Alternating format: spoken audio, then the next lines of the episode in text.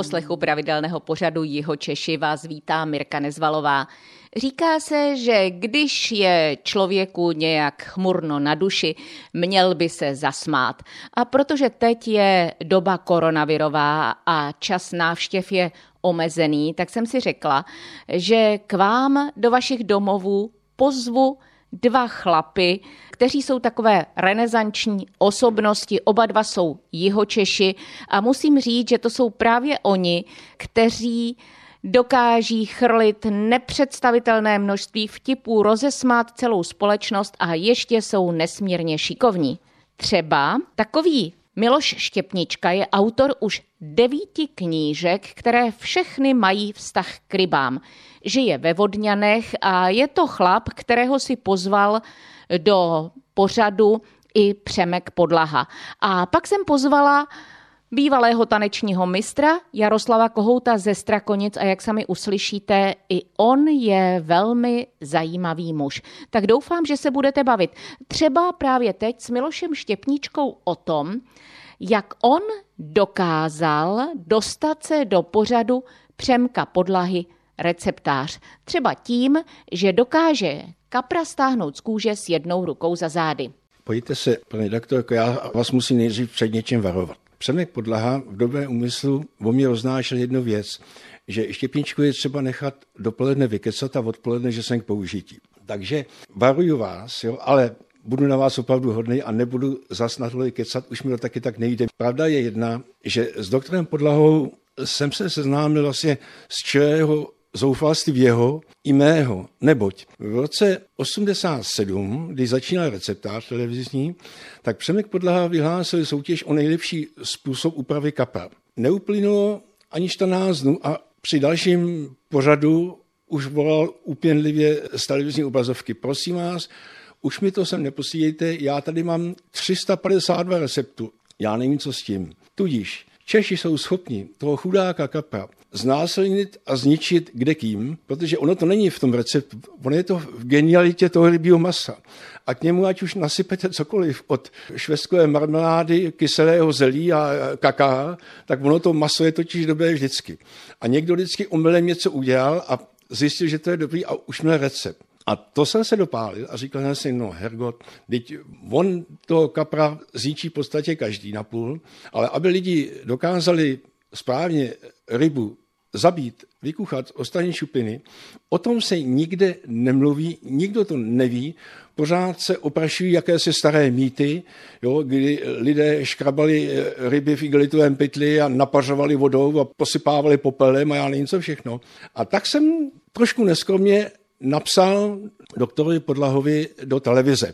S tím, že už se s tím míru nebude zabývat, protože nějaký štěpnička z Vodňan, po něm neštěkne ani pes, protože člověk viděl, že sdělovací prostředky, že to je božstvo, že jo. Když by někdo byl náhodou někde jmenovaný v novinách, tak každý se koupil deset výtisků a rozdával to známým, protože dostat se do tisku, do médií, no to bylo něco. Říkal si, o nějakého štěpničku už nikdo nezakopne. Uplynuly tři dny, v telefonu se ozval jakýsi bodlý hlas, tady Přemek podlehá. Já jsem si myslel, že nejdřív volají kamarádi z náměstí, že si změnili graci. Jo. Pak se zjistil, že to je skutečný hlas Přemka Podlahy a který mi sdělil, že to furt nemůže pochopit, jak můžu zabíjet kapra ve studiu. Jo. Tak jsem mu to vysvětlil, že mu můžu zabíjet třeba v ložnici vedle nočního stolku, že když se to umí, jo, a ví, ví se jak na to. No a on se toho chytil, hejte, a když jsem to potom nakonec spočítal, včetně různých televizí, tak já jsem o rybách vysílal asi takových 56 až 70 pořadů. A víte, co je nejhorší? Že dnes, když si mi pozvou vychovatelky na rybářský internát, abych vykládal mládencům o historii Vodňan a o rybách a zeptám se kluku, kdo z nich ví, kdo to byl Přemek Podlaha, tak už to nikdo neví. Takhle rychle to běží. Ano, a právě v pořadu Jihočeši se potkáváme se zajímavými Jihočechy, abychom to jejich poselství poslali dál. Vy jste rybář, když žijete ve Vodňanech, nebo jak vy jste se vůbec k rybám dostal? K rybám jsem se dostal snadno, protože jsem se narodil takřka jednou nohou v rybníku, jak se říká, jo. A od mládí se vychytával, tatínek byl řezník, který je úplně zbožňoval, který byl vděčný za každého hrouska, za každého okounka, protože se na tom vždycky pochutnával. A už je to taky asi dáno geneticky. Jenže v deváté třídě si mysleli, že jsem trošku na hlavu, protože když jsme vyplnili papíry, čím chceme být, tak já vám jsem tam měl napsáno rybář a sochař. Jo, já mám taky trošku takový jako výtvarný taky sklony. Potom se mi to vloženě hodilo, když jsem dělal slavnostní ryby a různé táce a tohle, takže různé karikatury jsem taky maloval, jo, to a prostě zbožní takové věci. A mysleli si, že jsem nějaký vyšinutý, že chci být rybář sochař. No ale nakonec zvítězil ten rybář. Ale zase nastoupil jsem do rybářského odborného učiliště v Třeboni a už se se mnou nepočítalo, že bych měl jít na střední školu, protože můj bratr měl zemědělskou školu v Třebíči a to víte, dneska to těžko někdo pochopí, ale tatínek měl plat 1350 korun a maminka 400 jako pomocná kuchařka. Jo. No a tenkrát internát, poplatek byl 360 korun měsíčně, to byly veliké peníze, jo. takže já už jsem nebyl v plánu, že bych mohl studovat nějakou školu. Ale kopali jsme stoku rybníka Hejtmana, tam můj kamarád povídal, hele, zítra budou přijímačky ve Vodňanech, pojeď, aspoň se uleješ, jo. No tak jsem měl na přijímačky do Vodňan a oni mě vzali a teď já přišel domů a matka povídala, Mildo, co jste to udělali, my na to nemáme, jo. Tak jsem tu školu vystudoval, no a vrcholem tragédie bylo, že jsem se tady, já to říkám, obraz ať Bůh, dokonce i zamiloval, jo. Takže pak se mi vodňany, protože já jsem byl dost jako náruživý fotograf, už jsem si pořídil dokonce album a na památku jsem se tam dokonce už vlepil i vodňany, jo. jenže dopadlo to tak, jak to dopadlo, no tak nemohl jsem tu moji křepeličku, s kterou jsem vlastně chodil už rok před vojnou a dva roky před vojnu, tak jsem ji nemohl opustit. Tak jsem tady skejsnul, byl jsem ochotný dělat ledacos, No ale protože já jsem dost jako se angažoval, tady byl ve Vodňanech jakýsi klub mládeže, kde jsme pořádali úplně všechno, tak jsem si říkal, no tak já se nějaký zaměstnání najdu a potkal mě ředitel ze zemědělského učiliště, že schání vychovatele, tak jsem si říkal, já to zkusím, no a stalo se mi to osudným. Vychovatele, jsem dělal takřka 20 let, mezi tím jsem se vyučil ještě kuchařem, čímž pádem jsem potom si mohl otevřít tady tenhle krám, kde jsem si vyráběl ty speciality, no a podstatě je to všechno velice jednoduché, točí se to jenom okolo jídla a všeho, co mám rád a co mají lidé rádi, protože mě dělá největší radost to, když lidem moje výrobky chutnají a to mám největší radost na světě.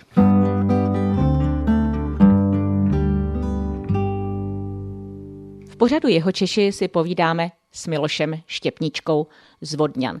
Sedíme v obývacím pokoji, který ale na mnoho let se změnil v malou prodejničku, kde si Miloš Štěpnička otevřel krámek s rybami a specialitami. Na druhé straně jsme obklopeni nesmírným množstvím fotek, na nichž jsou celebrity z celé České republiky, herečky, herci a známé osobnosti.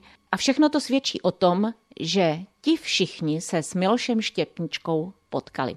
Miloši, jak se stane, že kluk byl čapíkem, jde vlastně do bláta hledat do vypuštěného rybníka ty ryby, které tam zůstaly po výlovu, se stane takovou známou osobností? Na to je velice jednoduchý. A jedna. Přemek Podlaha mě natolik vycvičil a svým způsobem tak získal po různé pořady, že jsem se nebál mluvit. Teď konec konců, vy to, paní redaktorko, pokud si vzpomenete, když jsme spolu s Věrou Galatíkou dělali tenkrát pořad v Budějovicích, kde bylo snad 200 žen, že jo, kde jsem kuchal kapra na jevišti, tak eh, sama se to zažila, moje různé extempory. Já jsem se nebál lidí a do dneška se nebojím. Takže já nemám eh, jakýsi respekt vůči davu a úplně suverénně mluvím kdekoliv a jakkoliv jsem byl výborný politik, kdyby byl mladší, jo, ale chraň Bůh předtím. No a to byl aspekt číslo jedna a aspekt číslo dvě je to, že totiž oni všichni slavní herci a různé celebrity, ono je spojuje totiž jedna věc a já vám to prozatím, že oni mají rádi ryby. Oni to jsou počívkové z Prahy ve směs, který zbožňují ryby, protože nikdo nemá tak rád ryby jako Pražáci a ty jsou dokonce za ně i ochotni zaplatit peníze. Tak jako v Jižní Čechách každý řekne, no ryba je drahá, nějak takový tohle a bla, bla, bla, nejlepší chutná ryba, která je zadarmo a takový ne. Pražáci jsou ochotni za ryby zaplatit peníze a zvláště potom za dobé. Oni si to všechno mezi sebou řeknou, a já jsem to tady měl koliká, jak na Václaváku, jmenujte mi jakékoliv herce a on tady byl u mě, seděl v kuchyni na rybím salátu nebo na uzených rybách. Tady jedla rybu i Jana Brejchová, která o sobě tvrdila, že ryby nejí zásadně a že to jiná nejedla. A když se viděla uzeného lososa, jo, shodou okolností vedle ní seděla Květuška Fialová, která dokonce z toho lososa snědla i kůži, protože ona byla taková opravdu, to byla žena do nepohody, která vlastně se nebála ničeho. Takže i ta Jana Brejchová tady snědla tu rybu a moc si to chutnalo. Takže člověk z toho měl radost a do dneška na ně moc rád vzpomínám.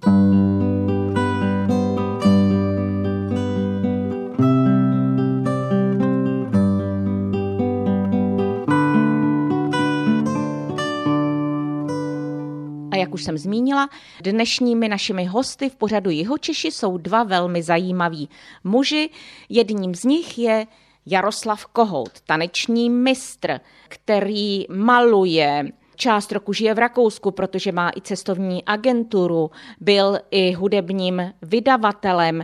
Zkrátka je to muž mnoha schopností a mě zajímalo, zda on je opravdu jeho Čech. Ano, já jsem původem z Jinína, vesničky od Strakonic, narodil jsem se ve Strakonicích a, a vlastně tady jsem strávil celé dětství i mládí.